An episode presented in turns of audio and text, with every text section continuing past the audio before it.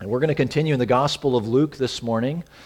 Recall, we are spending some time uh, with Luke's parables, parables unique to Luke, uh, and a few that aren't so unique. Uh, the one we are uh, looking at this morning in Luke 16 is unique uh, to Luke's Gospel. As, um, Jesus is addressing the disciples, but we know the Pharisees are listening in. They're within earshot of what Jesus is saying about the values of the kingdom. Will those listening align with the king? and what it is he loves and what it is he values. Uh, the king is present in their midst.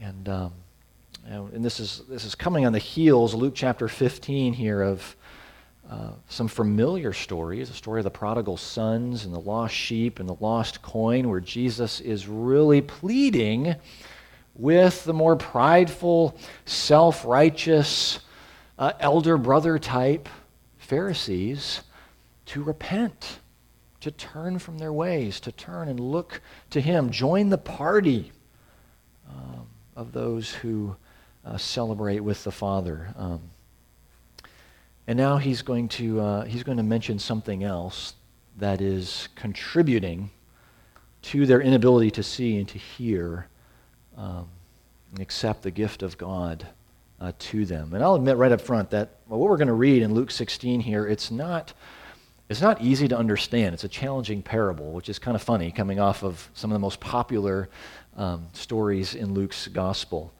Uh, but we get enough, enough detail, or Jesus shares enough in that culture, in that context, that those with ears to hear uh, can understand um, the message. So, Luke 16, I'm going to read through uh, verse 15. He also said to the disciples, there was a rich man who had a manager, and charges were brought to him that this man was wasting his possessions. And he called him and said to him, What is this that I hear about you? Turn in the account of your management, for you can no longer be manager.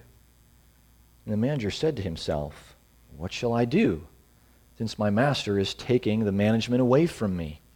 I'm not strong enough to dig, and I'm ashamed to beg. I have decided what to do, so that when I am removed from management, people may receive me into their houses.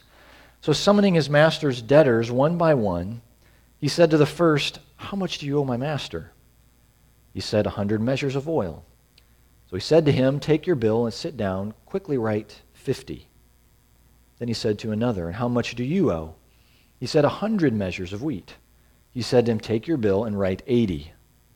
The master commended the dishonest manager for his shrewdness. For the sons of this world are more shrewd in dealing with their own generation than the sons of light. And I tell you, make friends for yourselves by means of unrighteous wealth, so that when it fails, they may receive you into the eternal dwellings. One who is faithful in a very little is also faithful in much, and one who is dishonest in a very little is also dishonest in much. If then you have not been faithful in the unrighteous wealth, who will entrust to you the true riches? And if you have not been faithful in that which is another's, who will give you that which is your own? No servant can serve two masters, for either he will hate the one and love the other, or he will be devoted to the one and despise the other. You cannot serve God and money. The Pharisees, who were lovers of money, heard all these things and they ridiculed him. And he said to them, You are those who justify yourselves before men, but God knows your hearts.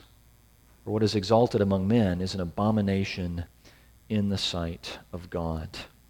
This is God's holy and enduring word to his people. Would you pray with me? Speak, Lord, as we come to you uh, in these moments and in this place. Uh, speak to our hearts and our minds a word that we need to hear.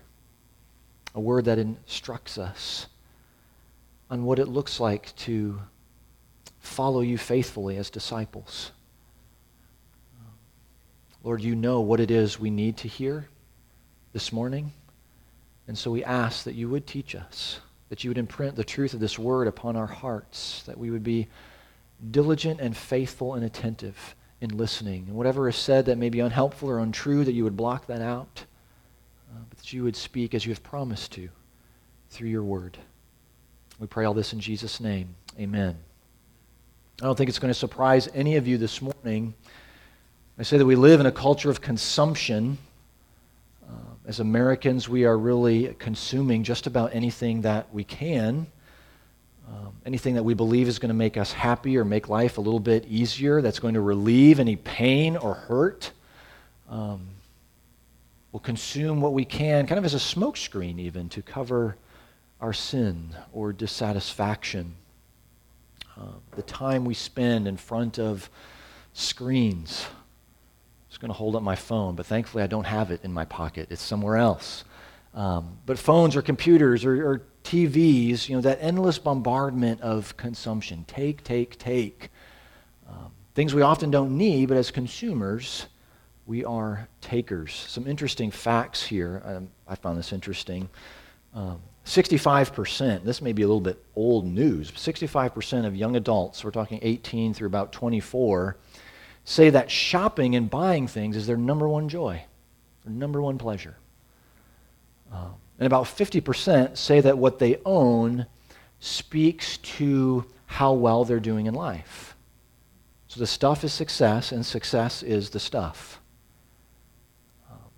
which is also why, when you think about that, why we have over 2 billion square feet of storage space not in homes uh, in this country. Now, the size of the average home, again, this is a lot of data, but the size of the average home has doubled in the last couple of decades, and yet um, half of those who rent storage units are, say we can't fit this in our house. So this, this larger percent of, of storing things that we no longer need or want. And I say all this not uh, to make us feel guilty uh, or to shame us, though there may be a place for a little conviction. Um, but the greater concern here is that we don't appear all that concerned with our consumerism. You know, we're, we're fixated on the stuff, acquiring the stuff, and so to do that, we need money, uh, pretend money. And so money then becomes sort of our focus, attention. It easily becomes a devotion of our hearts, even if we can somehow resist this modern consumer mentality and we try to live within the means that God has uh, provided, we're still thinking about money. Well, how, how do I live within this, this budget? Or how, how do I tighten things up in this way? So the money is still on our minds a lot of the time. Um, and it so easily grasps our hearts. And so Jesus shares a story here. Uh, the allure of the possessions, security that we think we have in those possessions, but also the consequences of how uh, we use this stuff. So I want to do a compare and contrast here. I think it's a helpful way to draw out these lessons, comparing and contrasting the actions of this master and his manager uh, to the life and goals of the disciple, to you and I. So the master here, the rich man, uh, he's preparing to fire this uh, manager. This guy would be considered the broker of, uh, of his goods. He has control of his property, business transactions, and now he has to give an account of how he has gone about this work. Now, notice, he didn't make any excuses after he was called out. He doesn't confess anything. He says, I'm going to get fired. What should I do? And we're told in verse 8 that he's a dishonest manager, which probably shouldn't surprise us by that time. He's getting fired. Uh, that's what got him into trouble in the first place. So, life ahead now for this dishonest manager, it doesn't look real good. He's likely too old to be in that place where he can make a living with manual labor. Uh, the last thing he wants to do is beg uh, would be a life of poverty, life of shame for him. So he decides to use this remaining time as the manager uh, to his advantage. I may get fired, but at least I'll have some, you know, wealthy friends who will have my back. Uh, so he's dishonest, but he's no dummy for sure. He sees what's coming and he takes decisive action. Doesn't wait around, doesn't play the lottery. Well, let's see what happens here. No, he really gets down to business. Sneaky, shrewd business, but he knows his days are short. Um, now, we're not holding out this man as, as a moral example here. It's not the intention I believe, of Jesus. But he's using the wealth of his master to make provision for his life, however short or long that may be. An important you know, comparisons here for us when we consider that, that one day every human being is going to stand before the master, the master of heaven and earth. Uh, and it's a little hard to determine, reading through this parable, if the master here is intended to represent uh, God, but the truth still remains that we all have to give an account to God for how we have managed his money and possessions, just like the, the manager does here. We're, are, is this something we're going to be commended for? Or are we going to be looking at shame and poverty? Not just for an earthly lifetime, but for eternity. Uh, and the reality that we're already looking at poverty and shame in our own sin needs something needs to be done about that. Um, so the manager here sees what's coming, he prepares for it. Is that our posture? Do we prepare for the day that is coming? Today, tomorrow, when we will give an account? Uh, and how are we preparing uh, for this? Uh, it's really amazing how much of our time and energy, how much attention we give to the uncertainties of life now compared to the certainty of eternity. I mean, think about how the you know, insurance businesses work. They're not hurting during this pandemic season.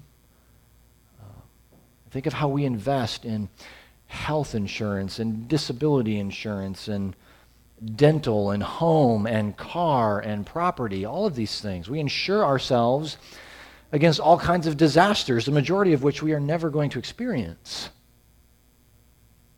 Okay? These things won't happen. But you know what we will experience? You know what will happen? We will die and stand before God and give an account. Is he going to find us dishonest and wasteful? Or will we hear, Well done, good and faithful servant? You've been faithful with the little that I've entrusted, or maybe the lot that I've entrusted with you. See what's coming. Make provision. How are we preparing for eternity? As the gospel is worked deeper into our hearts and into our minds, we're overwhelmed at the reality that there really is nothing that we can contribute, nothing that we can buy that is going to secure our souls. No amount of money, no effort can contribute to this. So we rest in Christ. We rest in the magnitude of His grace to us because only He uh, satisfies what the law requires. Only He can uh, carry us home. Read in the Leadership Journal not too long ago. Said, Money will buy a bed, but not sleep.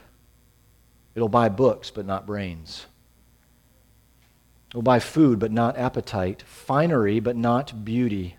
Money will buy a house, but not a home, medicine, but not health, luxuries, not culture. It'll buy amusements, but not happiness, buy religion, but not salvation, a passport to everywhere but heaven. So the money, the possessions that we have cannot secure the future, uh, those things of lasting worth and fulfillment uh, for us. So, how should we use the resources? And so, this the spirit, the the parable here speaks uh, to this by way of contrast.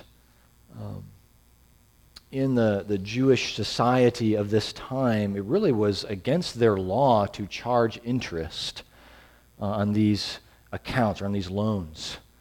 And yet, many of the businessmen would charge interest anyway uh, to make a profit. So it's possible here, we don't know this for sure, but it's possible that the manager here was simply canceling the interest that had accrued on these loans uh, that shouldn't have been there anyway. And so by doing that, you can see how it would work to his advantage and to the advantage of the master. So it's going to make the master look like this really uh, upstanding guy. You know, he's, he's canceled some of that interest. What, what a businessman. Maybe I'll do some business with him again. Um, but the point is that it was business for, for him.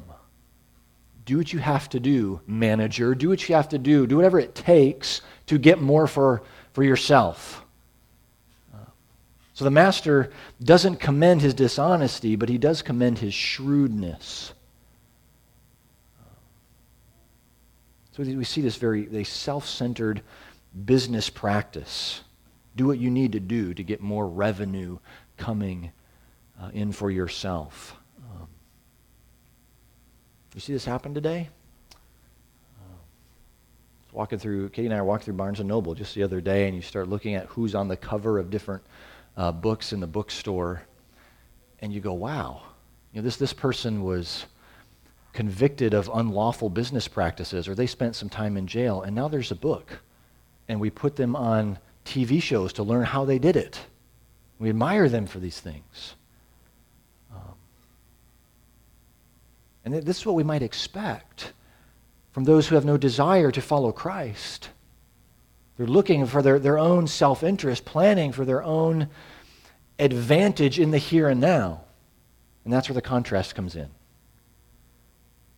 So Jesus is not commending dishonesty here in any way, but the Christian is to prepare for what is to come eternally.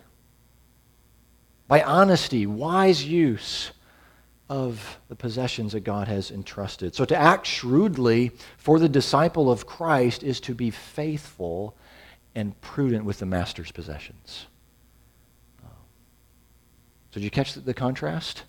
Just as the unbeliever is shrewd in pursuit of their own temporary financial future, the Christian is to be wise and faithful in expectation of eternity. The wisdom of this world, consume it all while you can. Do what you need to do to take care of yourself now. And the wisdom of God. Use what He's given.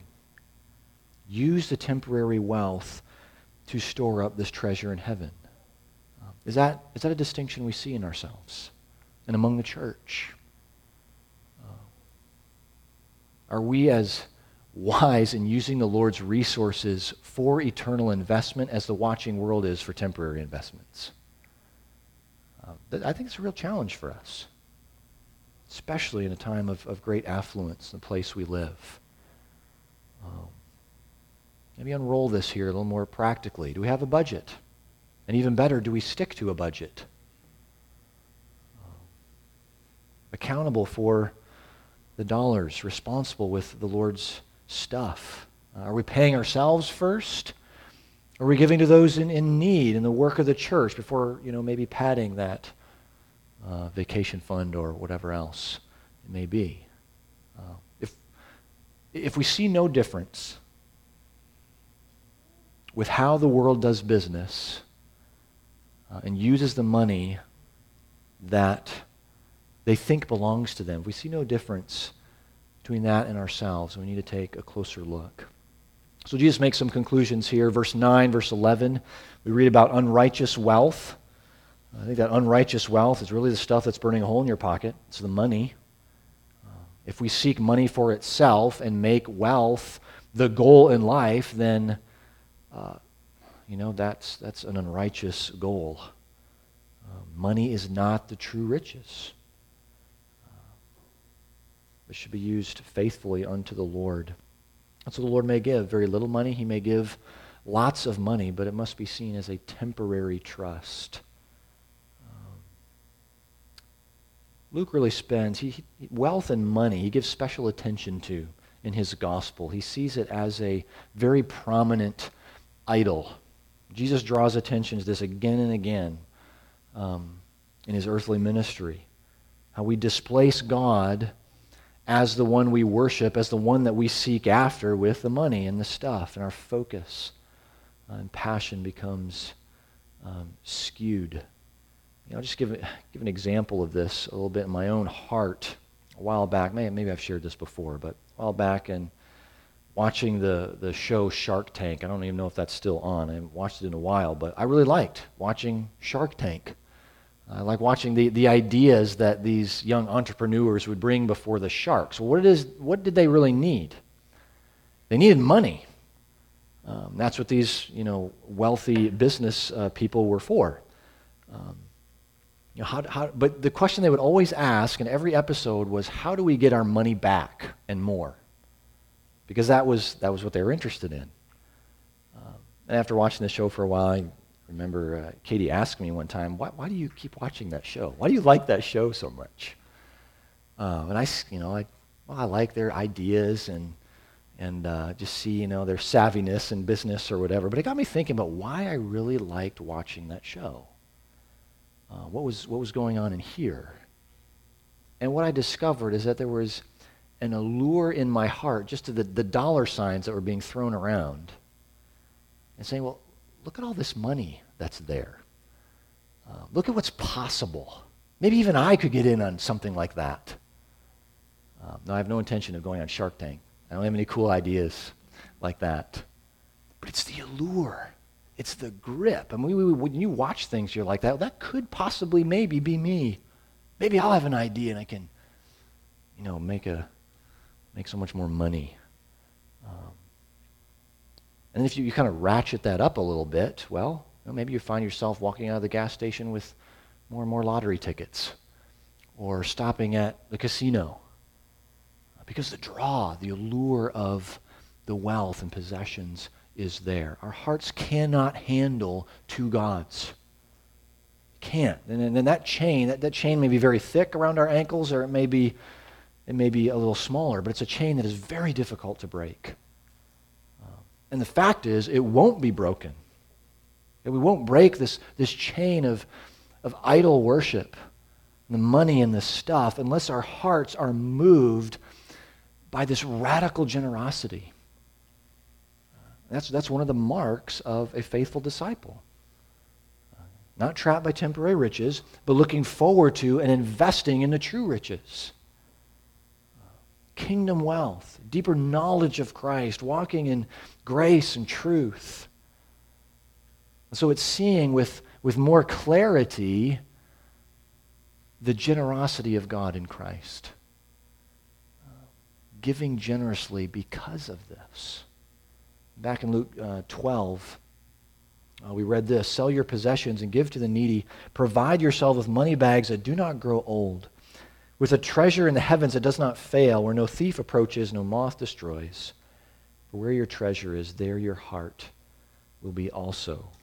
So we demonstrate our love for God and really acknowledge that everything belongs to Him when we give generously. Uh, that's the only way to break this chain, um, this idol. this happened for a, uh, a wee little man named Zacchaeus few chapters later. You remember this? In Luke chapter 19, Zacchaeus was shrewd, hoarding as much wealth as he could until he met Jesus. And so when Jesus, when the king himself comes into his home, when the very of joy of salvation has come to him, what do we see him do? He gives, and he gives generously. Not he wasn't compelled. Well, I guess I'm following Jesus, so now I got to get. No, he's. I'll, I'll give give beyond what was expected. He wanted to do this because the one who was lost was found, and he could take joy in that. So let me ask you this: When you give of your resources, of what, what the Lord has entrusted to you, do you get excited about it? Are you thankful to do that, or do you get a little bit uneasy? Maybe a little worried, a little anxious? How much worry is attached to your giving because worry is a strong indicator of worship. Um, we only worry about those things that we are afraid to really lose.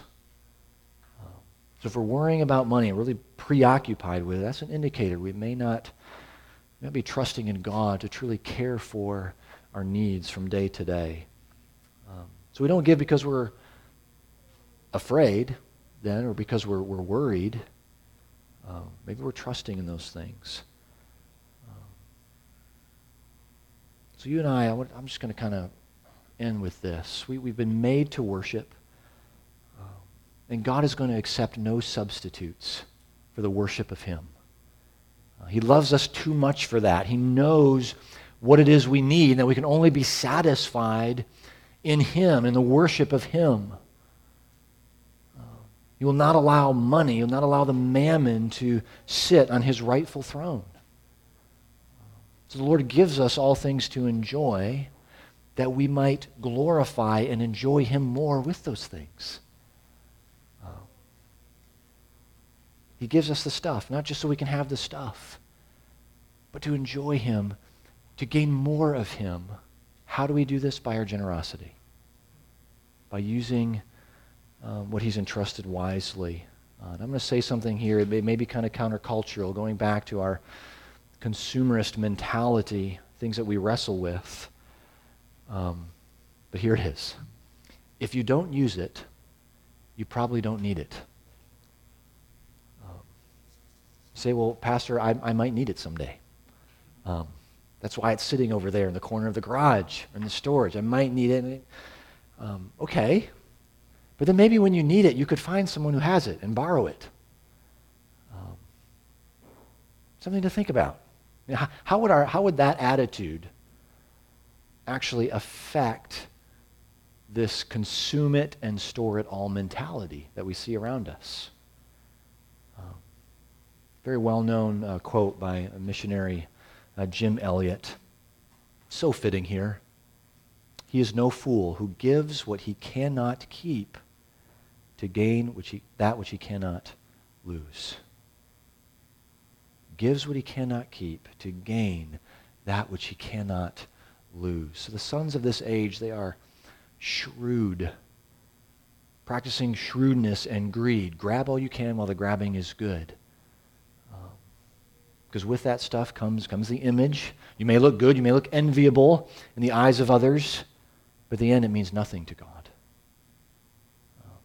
That's how Jesus closes this uh, message. God knows the heart. He knows your heart and mine. He is the only one worthy of our affection and our worship. There, there's no middle ground here. I'm thinking about this morning in Sunday school as they, as Christian and hopeful, were following this way of ease.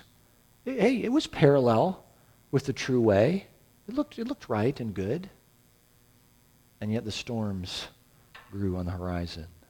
Um, so we can serve the money and enjoy what will not last. It's gone as quickly as it comes, and it's never enough. Or we can serve God, who gives us all good things to enjoy because He is enough. He is our sole satisfaction, and we want now to give generously for His kingdom purposes. Let's pray together. Lord, we do acknowledge that this can be a hard word to hear and to process.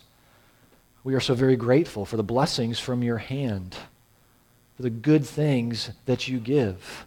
You are the giver of all good things. And yet, so easily, Lord, we turn our hearts towards those good things, grasping after them, grasping for more of them.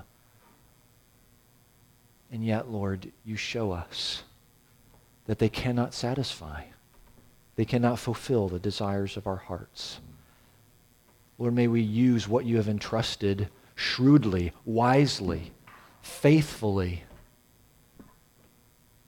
not to build bigger barns and store things here temporarily, but investing uh, in what is eternal, investing in uh, what you have called us to as your people the needs of those around us, carrying one another's burdens, loving each other well, um, and sharing this journey of faith. Guide us, we pray. In Jesus' name, amen.